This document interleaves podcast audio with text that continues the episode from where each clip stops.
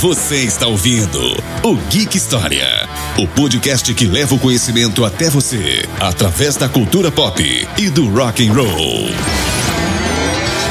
Fala galera, aqui é o Edu Molina e estamos começando mais um podcast do Geek História. E no episódio de hoje nós vamos chegar chegando com o bom e velho rock and roll, certo Isa?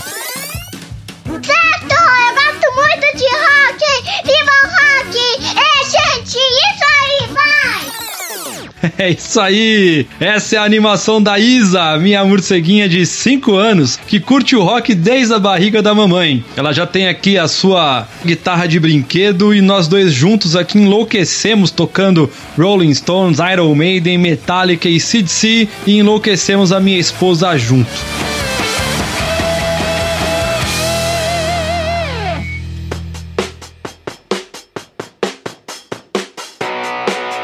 O rock, ele vem ali numa pegada muito interessante, sobretudo a partir da década de 60, né, como um movimento de contracultura, né, se posicionando com letras inteligentes, com letras que discutem política, história, com letras que marcam gerações. E nós não podemos deixar de fora o Iron Maiden dessa discussão toda, porque o Iron produziu uma série de músicas que discutem esses contextos todos. E nós vamos começar hoje falando, analisando uma das músicas mais conhecidas, mais importantes ali da trajetória do Iron, que é The Trooper.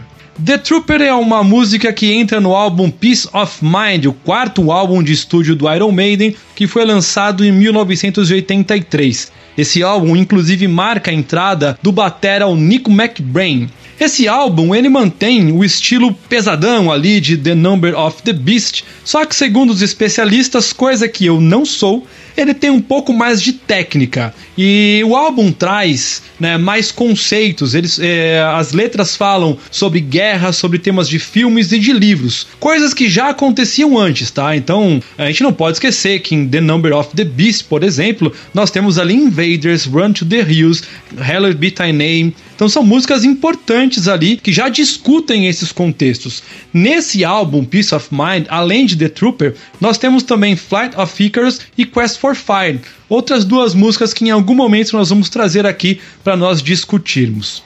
The Trooper ela é inspirada, né? Ela foi composta pelo Steve Harris e ela é inspirada num poema de autoria do Lord Tennyson, um poema intitulado The Charge of the Light Brigade. Esse poema fala sobre a Batalha de Balaclava, que ocorre durante a Guerra da Crimeia.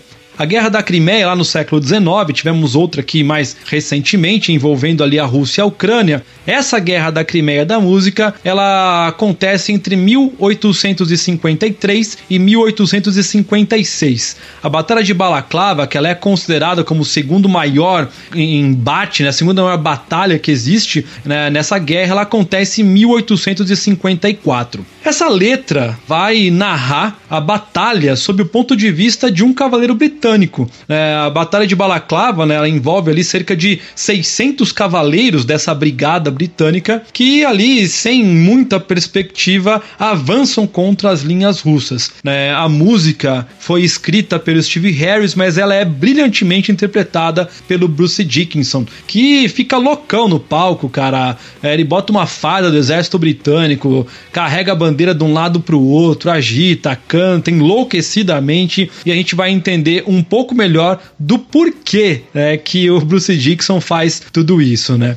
Uma das coisas que é legal da gente começar a observar é que essa guerra, por exemplo, ela junta inimigos históricos, inimigos declarados, como os ingleses e os franceses. Né? Eles se juntam também ao Império Turco-Otomano para lutarem contra o Império Russo. O Império Russo liderado pelo czar Nicolau I, que buscava um expansionismo territorial para ampliar as fronteiras da Rússia. Então é aquele negócio, né, cara? É, nós temos um mal maior, então vamos deixar as nossas diferenças de lado e vamos encarar esse cara aí, depois a gente se vira e volta ao que era antes, né? Essa batalha, ela pode ser observada com dois pontos de vista. Nós podemos entender essa batalha como de uma brigada heróica que combateu os russos e acabou sendo dizimada, ou sobre uma das maiores furadas, uma das grandes falhas do exército inglês, que cometeu erros primários, se equivocou em enfrentar o exército russo e acabou tomando uma surra no campo de batalha. Por que, que a gente fala de dois pontos de vista? Porque a gente tem que lembrar que a história não é linear. Né? Os fatos narrados eles possuem no mínimo dois pontos de vista. A história que ela é contada para nós normalmente tem um ponto de vista do vencedor. Então, quando nós olhamos para essa batalha de Balaclava, se nós formos analisar friamente os fatos, nós vamos perceber que essa brigada, composta por 600 homens, cometeu uma loucura. Eles erraram uma manobra,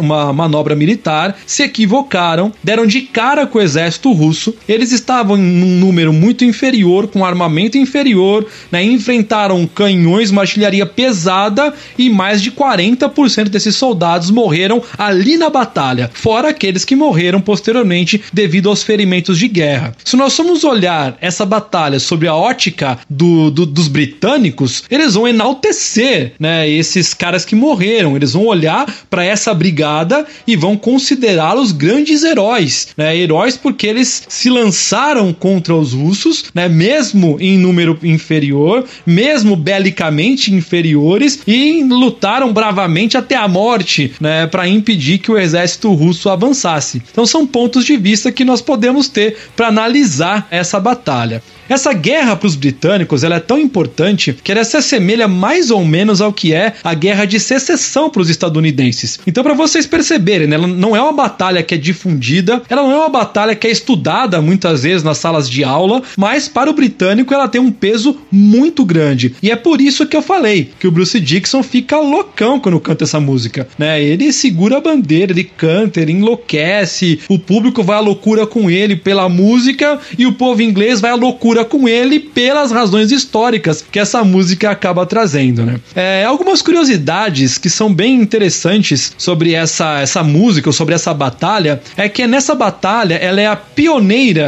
em ter a presença de correspondentes de guerra. Então, muitos desses correspondentes de guerra mostram uma posição muito crítica frente à forma como as tropas inglesas se comportam no campo de batalha. Então, ela é uma guerra que é acompanhada né, por esses correspondentes nós temos então outros pontos de vista a partir de como eles relatam a guerra. Uma outra curiosidade: o, o poema escrito ele tem uma inspiração no Salmo 23. No Salmo 23 ele fala o seguinte, né? Num dos versículos: Ainda que eu ande pelo vale da sombra da morte, não temerei mal algum, pois tu estás comigo. No poema e na música se fala muito sobre o vale da morte. Os soldados, segundo o poema, eles foram para a chamada boca do inferno. Olha que coisa, coisa incrível, né? É coisa absurda isso, né? O final do poema eu vou ler aqui para vocês para vocês entenderem, né, o peso que ele tem. À direita canhão, à esquerda canhão, atrás canhão, atiravam e atroavavam. Por tiros e granadas fulminados, enquanto caem cavalos heróis, logo eles, combatentes aguerridos, nas garras da morte cair foram, da boca do inferno de regresso, foi tudo o que restou desses 600 homens. Pode algum dia sua glória se apagar, ó temerário esforço despendido? O mundo inteiro se pergunta: honra a luta travada, honra a brigada ligeira, nobreza de 600 heróis. É assim que o poema termina, né? é assim que o Alfred Tennyson encerra o seu poema. Alguns dizem que o Tennyson ele reescreveu o poema, né, quando ele viu nos jornais como esse como, como a batalha foi retratada, né? Até aí também não dá para saber o que aconteceu ou não, né? Se ele de fato escreveu esse poema lá no, no fogo da batalha, né? é um sobrevivente dessa batalha, ou se ele escreveu esse poema depois lendo os relatos que foram feitos, né? Mas que os soldados foram para a boca do inferno, isso ele deixa muito claro.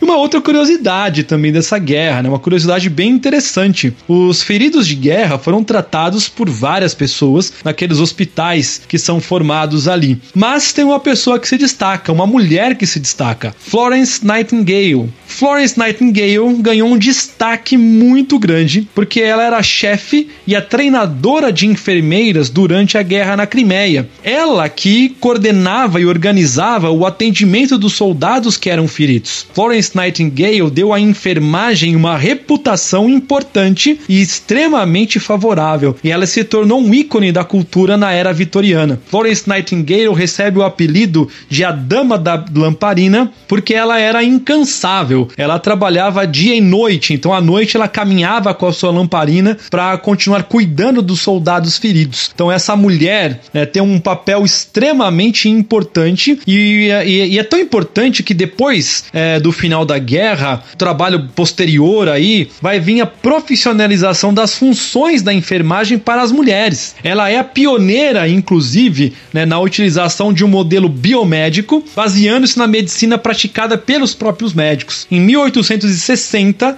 ela lança as bases da enfermagem profissional, estabelecendo a sua escola de enfermagem no Hospital St. Thomas, em Londres. Então, isso é incrível, cara. A primeira escola de enfermagem do mundo né, surge em decorrência da atuação da Florence Nightingale na Batalha de Balaclava, ou na Guerra da Crimeia, acontecida ali na Europa no século XIX. E é isso, gente.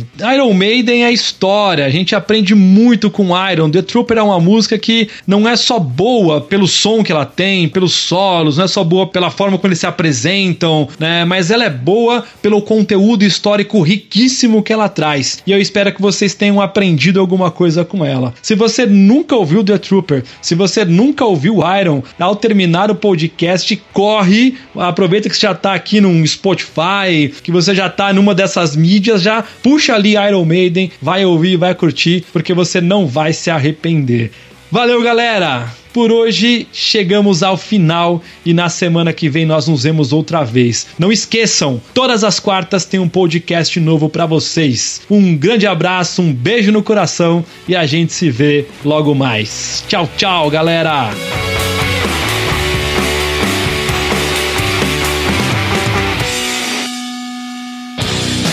Siga o Geek História nas redes sociais. Estamos no Instagram, Facebook e também no YouTube. Confira os links na descrição deste episódio. Geek História, o podcast que leva o conhecimento até você através da cultura pop e do rock and roll. Até a próxima.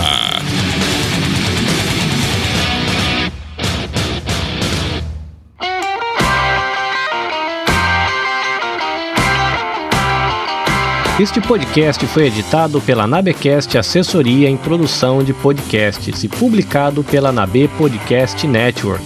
Saiba mais visitando www.nabecast.jp ou buscando nabecast.jp nas redes sociais.